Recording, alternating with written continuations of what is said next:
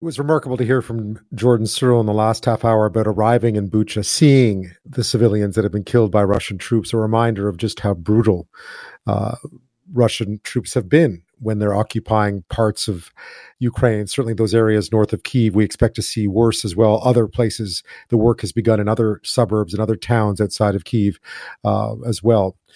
And another reminder today a missile attack on a train station, a crowded train station, because people are trying to flee that area of eastern Ukraine. A crowded train station, a missile attack by uh, the Russians again. Uh, at least 50 civilians killed, women, kids, the elderly, many more injured, some badly.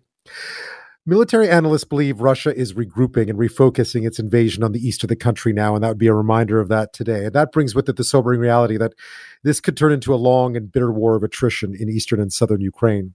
That kind of battle will mean new tactics and new requirements for the Ukrainian military rather than just the light weapons they've been given so far. The country's foreign affairs minister told NATO yesterday that Ukraine needs planes, short of vessel missiles, personal armored vehicles, heavy air defense systems, and more. Here's Finance Minister Chrystia Freeland today about support for Ukraine. Putin and his henchmen are war criminals. The world's democracies, including our own, can be safe only once the Russian tyrant and his armies are entirely vanquished. But how does one do that? Interim opposition leader Candice Bergen says Canada could and should do more. And they're actually asking for some specific uh, weapons and things that the Canadian government could give them. They're, the government's not doing that. So, uh, as much as we support anything that we can do to help people in Ukraine, there are more, there's more things the government can do, and so we're going to be pushing them to do those things. Well, my next guest says that what Ukraine needs both is a change of imagination from its partners in the West and new weapons and fast to adapt to a changing conflict. Joining me now from New York City is Uriel Epshtein. He's the executive director of the Renew Democracy Initiative. Welcome to the show tonight. Thank you. I, I guess just uh, this, you know, the state of of this these continued attacks on civilians um, continues to horrify. I know that Garry Kasparov, who you work with closely, had talked a bit about uh, you know, the capacity for these sorts of crimes against humanity that would have existed in an invasion. Uh, we're seeing it happen now, and it must be, uh, it must still come as a shock. You know, here's the thing I keep reading in the news that Putin and Russia have been engaging in indiscriminate bombing of civilians and of Ukraine. And the fact is that couldn't be further from the truth at this point. Uh, I, I do not think we can claim that it is indiscriminate any longer. It is not it is purposeful. It is absolutely meant to strike terror into the hearts of Ukrainian civilians, to destroy their spirit. Um, the, quite frankly, there are no military objectives that are served by destroying apartment buildings, by attacking any number of civilian targets, by shooting Ukrainian civilians who are biking to pick up their groceries. I mean, I'll be honest. I mean, eh, some of the photos that I'm seeing come out of this, and you know, I'm on any number of Telegram channels, and of course, I have friends and and and, and colleagues in Ukraine. You know, it's, it's just absolutely heartbreaking. Um, and I have, I, I yeah, I, I can't, I don't know that I've really any words beyond that.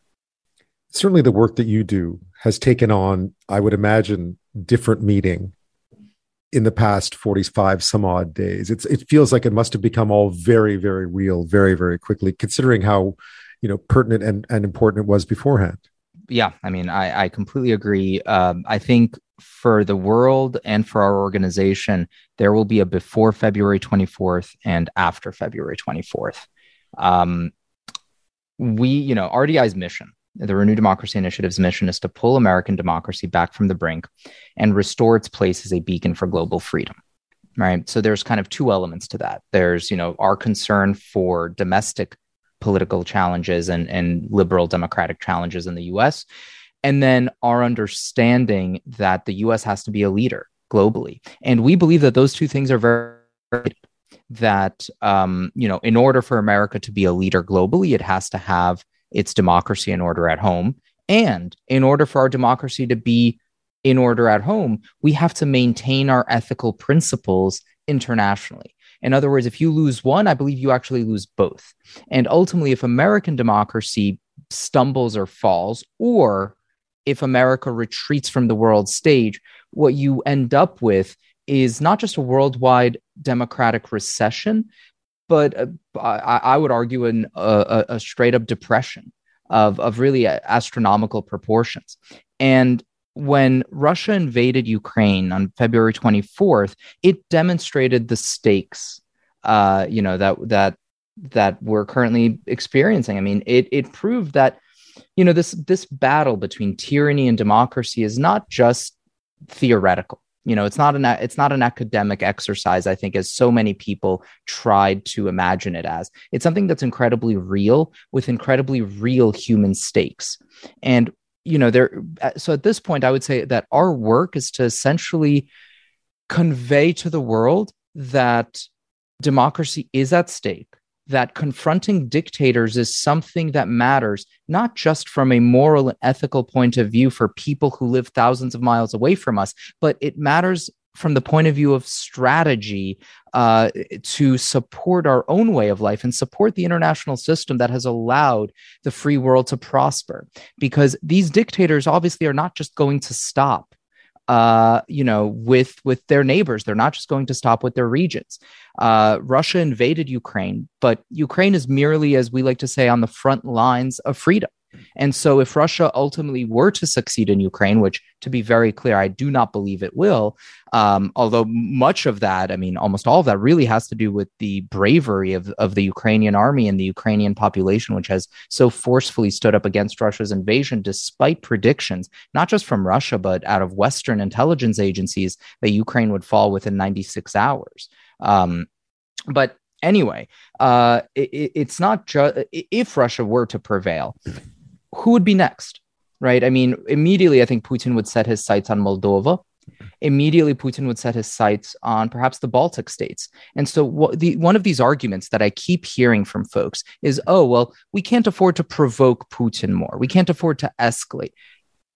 How much further can you escalate? How much further can you provoke? This is someone who is now launching a genocide, just an out and out genocide in a neighbor state with uh, pretexts that are so flimsy that, quite frankly, a preteen uh, could see through them. It, it, it absolutely boggles my mind. And what you know, I, I would go one step further, which is to say that all of these arguments that we, you know, we at this point just need to make sure that the war doesn't devolve into a regional war, that it doesn't become a nuclear war. I would argue that a weak response from the West is the thing that is most likely to lead to those things, not the other way around. If we give Ukraine everything they need to win, that is the best possible way, I think, to avoid both a regional war and a nuclear confrontation. Have you seen? I mean, I think a lot of us have been pleasantly surprised by the level of unity that we've seen, at least within NATO, the level of unity we've seen within the European Union, with some notable exceptions um, and the amount of, you know, for instance, Canada didn't send lethal, wouldn't send lethal aid to Ukraine to Ukraine up until the time of the invasion. Uh, have you been impressed with how much you've seen, and how much more do you think needs to be done to be able to have the outcome that you've just described? I always, you know, I I think we always need more, and so, however, what what has happened so far, I think, is much more than what Putin expected, but still not enough uh, not not enough to actually do what needs to be done with respect to saving Ukrainian lives and actually pushing Russia outside uh, out of Ukraine. So taking a step back, uh, I think we need to examine why it was that the free world wasn't unified before right? Eh, because I mean, this isn't the first time Putin has done something like this. I mean, he invaded Georgia in 2008 to a very tepid international response. He invaded Ukraine the first time in 2014. He carpet bombed Syria in 2015, uh, and then he sent in his troops to defend Lukashenko in Belarus and Tokayev in Kazakhstan um, in in in 19 and 2021.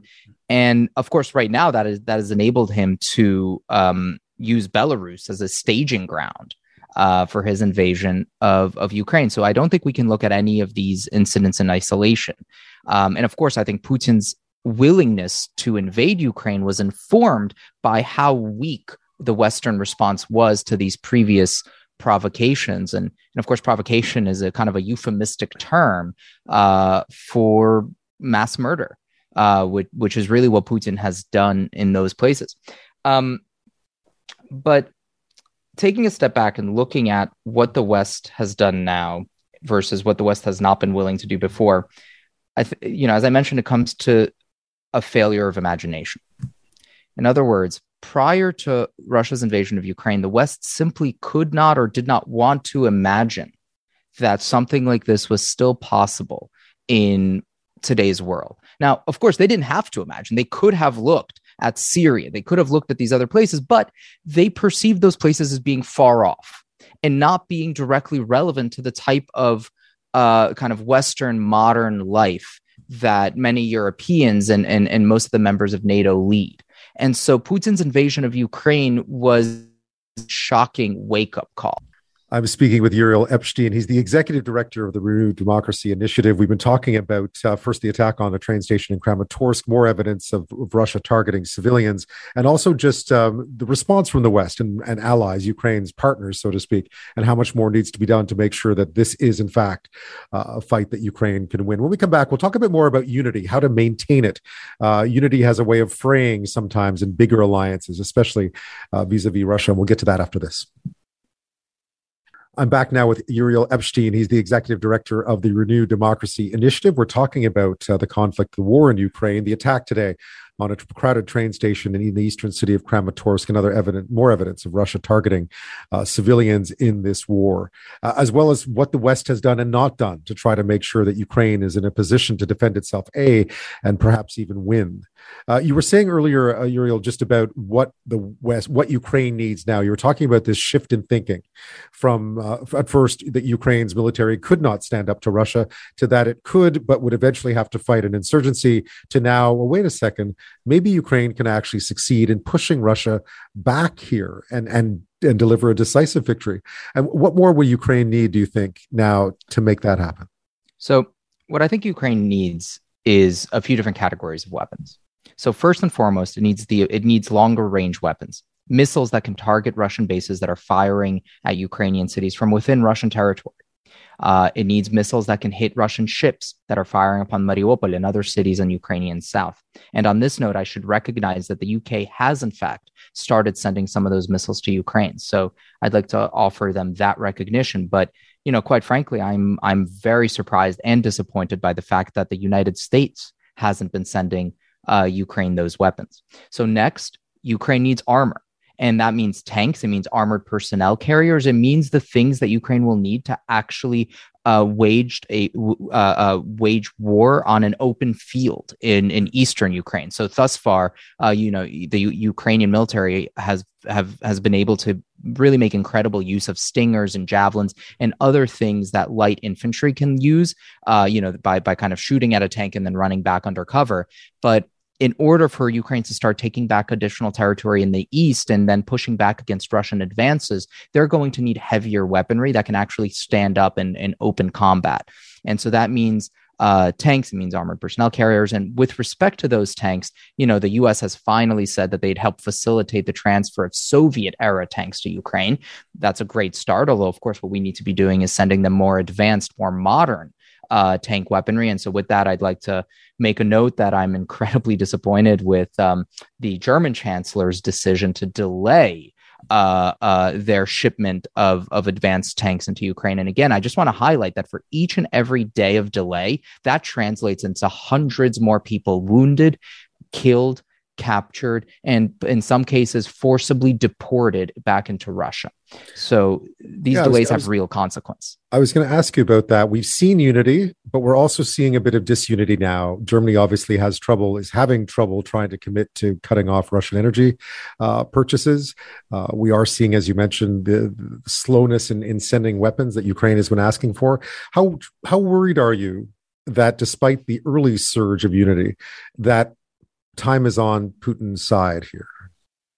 I mean, I'm I'm very worried, uh, as I think we all should be. Um, you know what what we're trying to do at RDI right now is basically put so much of our attention and number one combating putin's disinformation uh, kind of w- w- in eastern europe as well as in the west but number two it's maintaining that level of unity it's galvanizing western nations to not just continue the level of support that they're already offering, but increase that level of support. So I you know, it's it's it's truly horrific to say, but the fact is that I, I think atrocities like Bucha are only the beginning. As Ukraine starts to take back some of its territory, we're going to discover more and more such atrocities. I can only hope that people will continue to be shocked, outraged at these atrocities and not become inured to them. Um, so that is one concern I have is that at a certain point, when you see so much carnage, you you almost become used to it, and I, I think that's incredibly dangerous. We can't afford to become used to it. Um, but but going back to the German example, I mean, yes, Olaf Scholz, the, the, the chancellor, has been delaying the shipment of these advanced tanks, but he's faced opposition from within his own coalition. Uh, the, the the head of the Greens, has stated that Germany, in no uncertain terms, that Germany should be giving um, uh, should be giving these weapons, as have the Liberals. So I am still cautiously optimistic that Germany will come around. Um, but to your point, right now the priority has to be um, speed.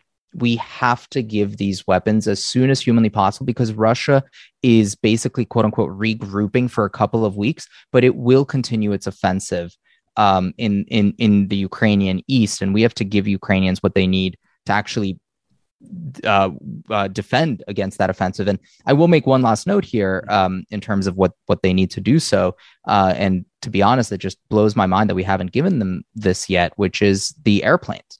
I mean, the number one thing that Ukrainians have been asking for for weeks now have been the MiG 29s uh, that Poland has offered to give them as long as the US backfills uh, those planes with F 16s of our own.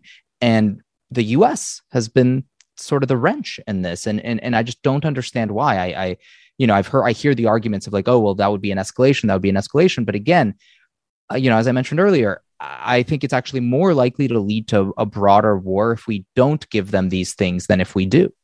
Uriel Epshtein thank you so much for your time tonight. I appreciate it. Thank you